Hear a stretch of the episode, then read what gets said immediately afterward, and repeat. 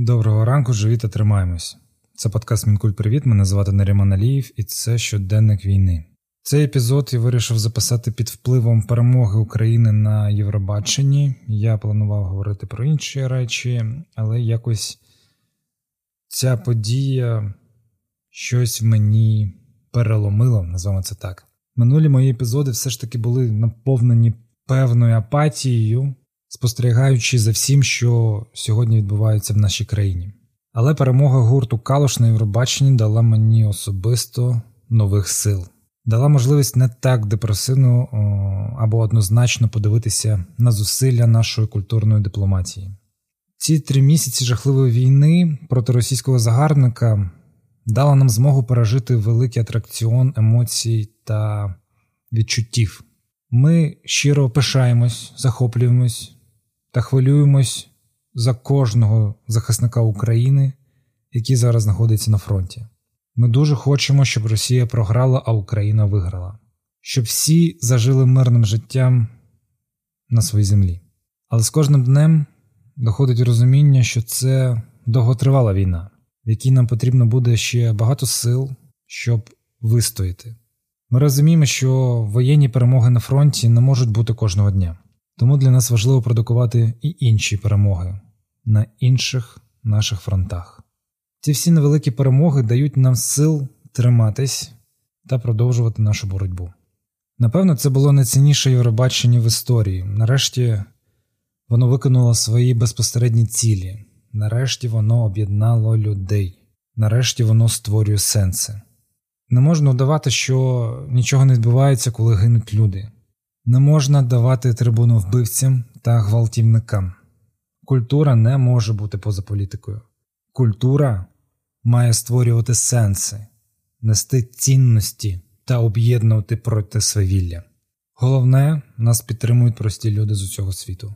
А для світової демократії це і є найважливіше, бо політичний цинізм можна побороти завдяки підтримці простих людей і цього ніколи не зрозуміти рабам тоталітарних режимів, де правила, незважаючи на їх абсурдність, мають виконуватись. Ось саме тому всі російські голоси, навіть якщо вони знаходяться за кордоном та захищені міжнародним правом, все одно продовжують писати в своїх матеріалах ці принизливі дисклеймери. Данное сообщение – материал создано и или распространено иностранным средством массовой информации, выполняющим функции иностранного агента – и или российским юридическим лицом, выполняющим функции иностранного агента. Ганьба всім, хто використовує ці фашистські дописи. Будь-які правила, які направлені на замовчування жахіть, мають бути відсунуті. І тому фраза про Маріуполь, про Азовсталь мала пролунати зі сцени. І щоб вона пролунала в ту ніч, долучилася вся Україна. Кожен наш маленький голос спротиву створює великий галас боротьби. Кожен з нас не є краплею в морі, кожен з нас є океан з крапель. І прийде час, коли один скаже Слава Україні, а мільйони відповідатимуть Героям слава. Для змін потрібен голос сили, сили духу, сили правди, сили справедливості.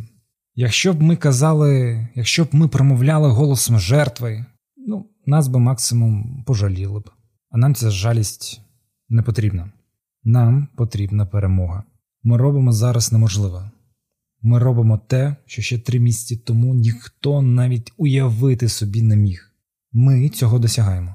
Україна стає фарватором цінностей, на своєму прикладі демонструючи сміливість, гідність та незламність. Наша новостворена міфологія має розповсюджуватись як всередині країни, так і за її кордонами. Наш культурний супротив має нести наш людський образ, саме звідси утворюється емпатія. На жаль, або на щастя, скоріш на жаль, новинні зведення розповідають лише факти, до них звикли навіть ми, свідки війни. Тому неоціненно, коли наш біль, наша боротьба формулюються в одне жіноче українське ім'я Стефанія. І це стає більше за ім'я. І це стає більше за пісню, і це стає більше за виступ, і це стає більше за перемогу на якомусь там пісенному конкурсі. Я хотів би поговорити про те, як для культури, як для мистецтва важливий контекст. Саме контекст робить хороший твір великим. Саме контекст створює сенси там, де вони не були закладені. Це все свідчить про синергію, коли в потрібний час потрібні люди опиняються в потрібному місці. Я не вірю, що це можна прорахувати або запланувати. Хтось може зі мною посперечатися, назвавши це кон'юнктурою. Але кон'юнктура це паразитування вже на готових маркерах, які всім відомі, які всім вже зрозумілі. А я зараз е, кажу про створення цих маркерів. Коли міфологія створюється там, де ти її не закладав, коли автор вже не володіє своїм твором. Кожна жінка, кожна мати України тепер має спільне ім'я Стефанія. І так зараз не тільки для України, а й для всього цивілізованого світу. Забудуть голосування журі, забудуть голосування глядачів, забудуться представники Великої Британії і Іспанії, але Стефанія залишиться. Причому для мене неймовірно, як усе це працює в комплексі. Я згадую свої відчуття після нацвідбору о, Євробачення. Мене тоді суттєво не пройняв жодний виступ. Виступ гурту Калуша був найбільш цілісним, але в ньому не відчувалася вага, на відміну від виступу Джамала у 2016 році. Але це, ну скажімо так, це для мене особисто залишається особливим виступом, тому що вона безпосередньо співала про те, що мене стосується. Цей контекст завжди був мій, і її виступ, звісно, зображав мої почуття, зображав мої думки, говорив також моїм голосом, говорив голосом всього кримсько-татарського народу. Я пам'ятаю, як в день перемоги Джамали на Євробаченні я тоді знаходився в Каннах, де дивився його і по якомусь французькому телебаченні. І коли вона перемогла, ми зібрали всіх можливих українців, які тоді були на Лазурному березі, ходили набережною Круазет, кричали рядки з її пісні. Ну, кричав більше я, тому що я єдиний, який знав, е, як лунають ці рядки кримсько-татарської, але це не важливо. Я пам'ятаю, е, на цій самотній набережній йде купа українців, які щось несамовито горланять, і нам назустріч йдуть два французи, які нас питають: Hey guys, where are you from? We are from Ukraine, відповідаємо ми їм. Why are you so happy, guys? питають вони. We are winning Eurovision, кажемо ми. Тут тримається пауза, і вони відповідають: So what? Для французів ця мить нічого не значить, а для нас в той момент вона значила все. І ці відчуття я надовго запам'ятаю.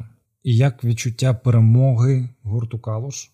На цей раз я був сам в себе вдома в Києві, дивившись цей виступ, і дійсно не вистачало можливості вийти на вулицю та кричати.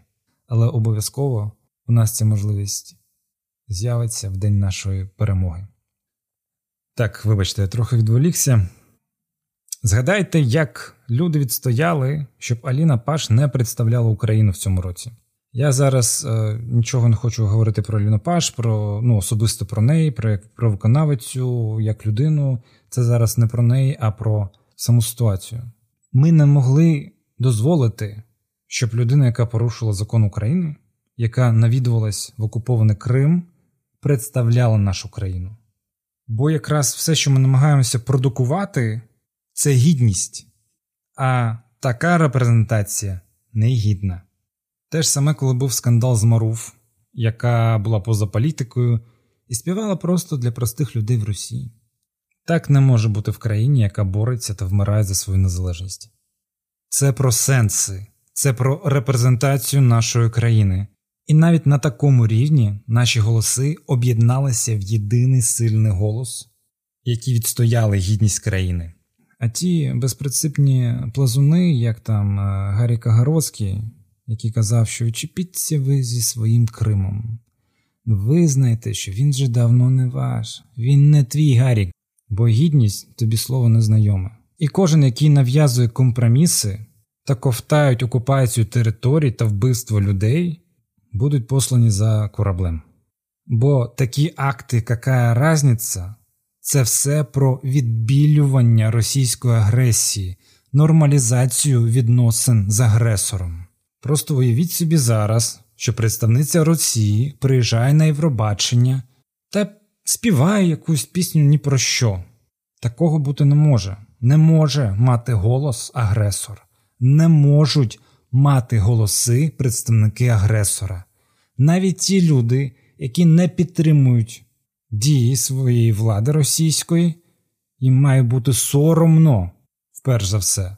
Все, що вони можуть, кажіть для своїх в Росії, все, що хочете. Але казати на загал вам має бути соромно. Через культуру Росія завжди відбілювала своє гниле реноме, удаючи, що у росіян є якісь цінності. У рабів цінностей немає, є тільки вказівки, що їм та як робити. Фу. Sorry, я намагаюся не матюкатися, це надзвичайно важко. Так от Калуш. Калуш має представляти Україну. Окей, нехай. Ну, Калош так Калош. І тут раптом вторгнення. Повномасштабне вторгнення з ракетами, з авіацією з усіх фронтів. І повстає логічне питання: чи треба під час війни брати участь в цих розважальних конкурсах? Виявилось, треба. Виявилось, це варто того. Бо це дає ще один інструмент для боротьби. Це ще одна крапля в нашому океані. І якщо бути відвертим, е, дивлячись окремо на виступ гурту Калош у фіналі, для мене особисто він не претендував на четверте місце, е, за яке проголосувало професійне журі. Але коли на цей виступ починає нашаровуватись стяг Донецької області, вигук пану Пцюка в підтримку Азовсталі, Маріуполя, виступ набуває об'єм. Мені здається, не треба звертати взагалі увагу на оцінки професійного журі, бо вони оцінюють виключно виконання та перформанс. Це їхня професія, і вони дивляться досить вузьким зором на все, що відбувається. Якраз таки будь-який професійний аналіз ніколи не може оцінити контекст, тому що він дивиться взагалі на інші речі. Воно не може оцінити значущість цього моменту. Я завжди казав, що будь-які нагороди не можуть зробити твір краще. Ем, але тепер я вважаю, що контекст здатний зробити твір безцінним. Просто подумайте зараз про свій улюблений фільм, про улюблену композицію, про улюблений, про улюблену книгу, про улюблену картину. Я не думаю, що у нього є нагороди. І в цілому, в історії мистецтва, в історії культури залишаються речі, які набули цінність в контексті та обрели об'єм. Іноді це сходило з тим, що там хтось щось отримував, але більшість, ну буду казати з кіно, більшість видатних там кінематографістів, які культими, культовими вважаються, то у них нема там канської цієї пальмової гілки. Там і Оскара, може, немає. Ну тобто, це взагалі не має ніякого значення. Умовно, ця статуетка що є, що нема. Єдине, що цінне цих конкурсів, нагород, фестивалів, я не знаю. Ті 30 секунд, які в тебе є, щоб звернутися до людей, які зараз на тебе дивляться, які зараз тебе слухають. Я пам'ятаю, коли фільм додому приймав участь в Оскарівських перегонах, шанси на нас були трохи більше нуля. Але всім було цікаво, ну, типу, а ви хочете виграти Оскар? Ну, я чудово розумію, що я його не виграю.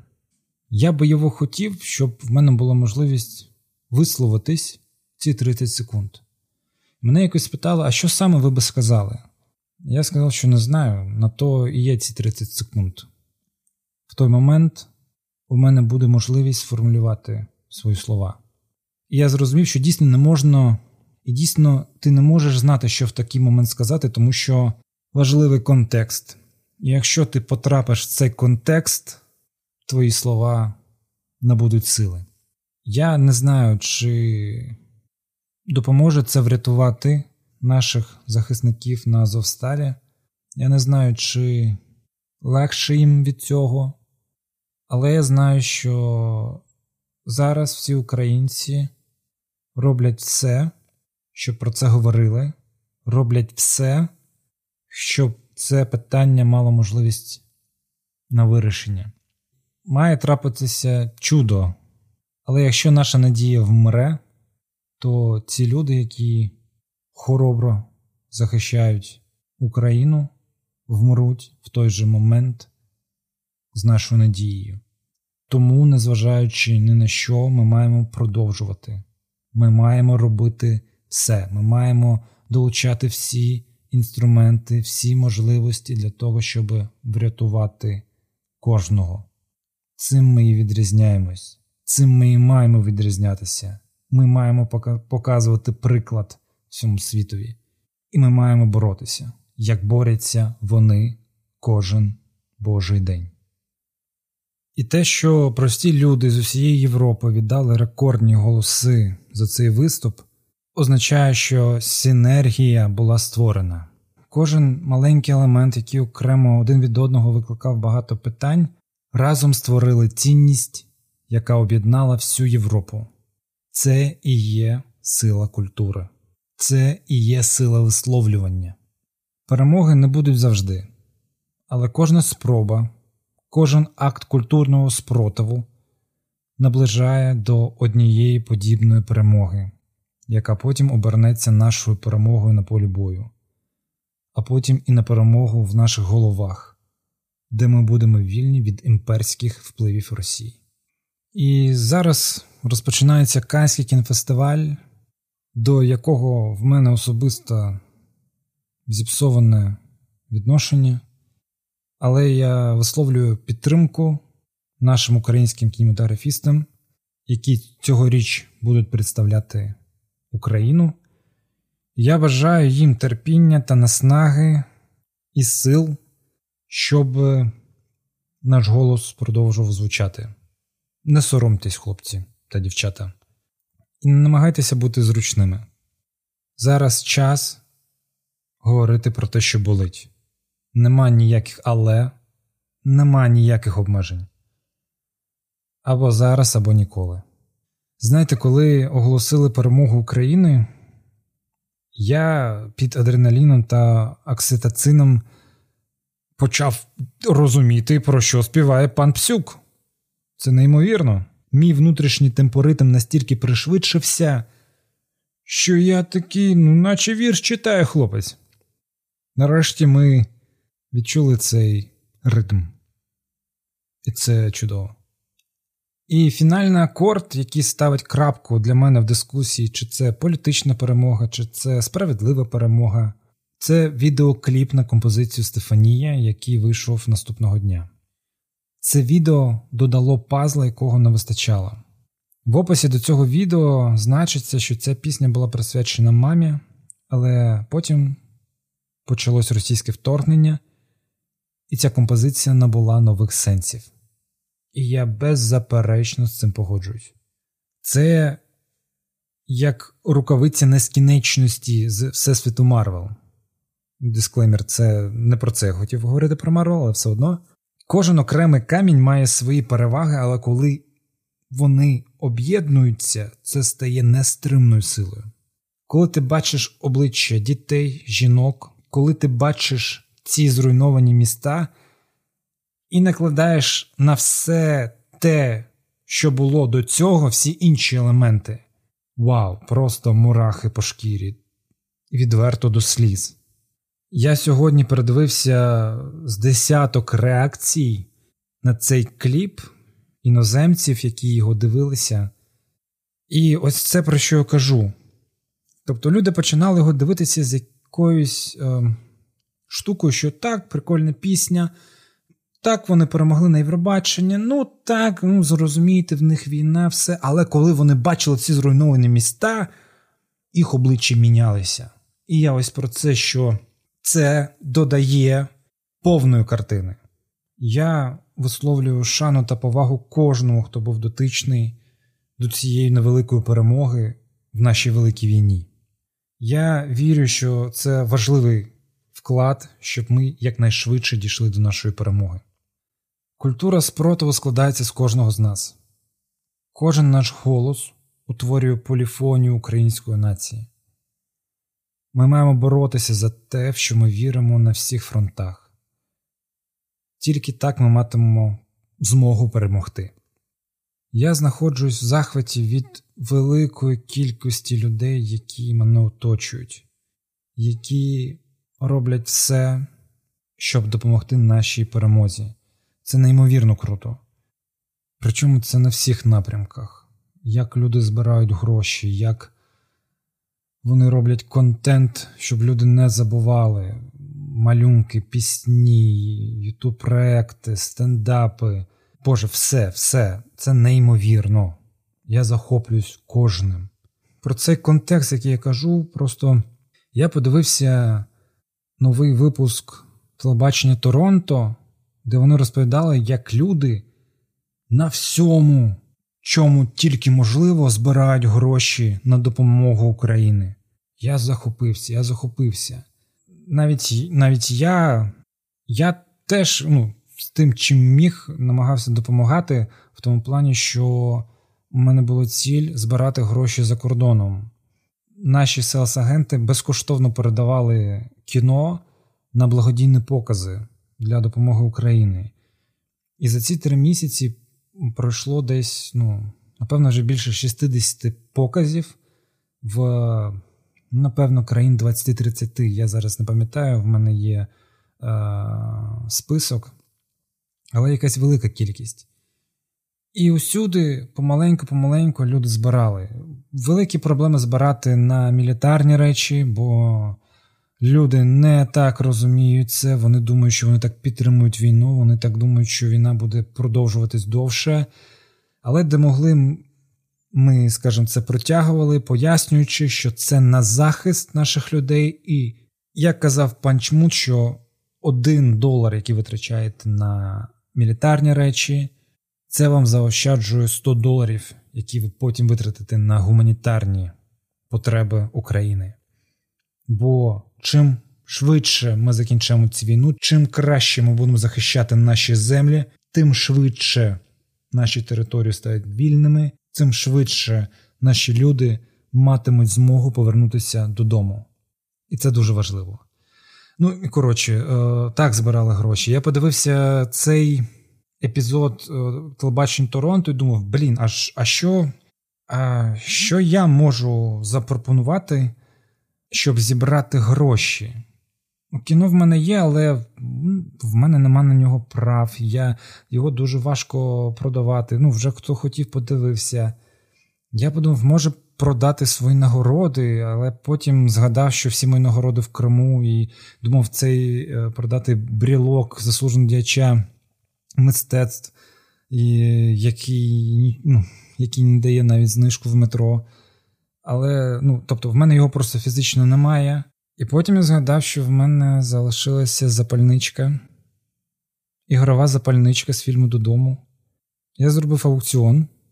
Він ще триває, але вже зараз ми почали з тисячі гривень, але вже зараз ставка 2000 доларів. Я не очікував, я думав, якщо хоч там якісь там 3 тисячі гривень буде, буде чудово. Ну тобто я буду задоволений. Але ось я от про контекст і як речі набувають цінності, коли вони мають свій контекст. Як звичайна запальничка з Zippo, яка зараз коштує, я не знаю скільки, 500-600 гривень, але яка має навколо себе історію, і це дає їй додаткову цінність, яку можна конвертувати в нинішній момент, в нинішній наш важкий момент, в корисне, що допоможе нашим бійцям на фронті. Я захоплююсь людьми, які готові віддавати такі гроші. І я розумію, що ці люди так чи інакше задонатили би ці гроші, але коли. Ну, а так, виходить він-він. Люди отримують щось для них ціннісне, даючи за це гроші і допомагають тим саме це неймовірно. І ось це мені дало якесь нове натхнення в, я не знаю, продовжувати щось робити, шукати якісь форми, шукати якісь форми комунікації. Дякую всім вам, хто слухає мій подкаст. Це теж для мене важливо. Я його більше роблю, напевно, для себе, тому нема такої періодичності вже.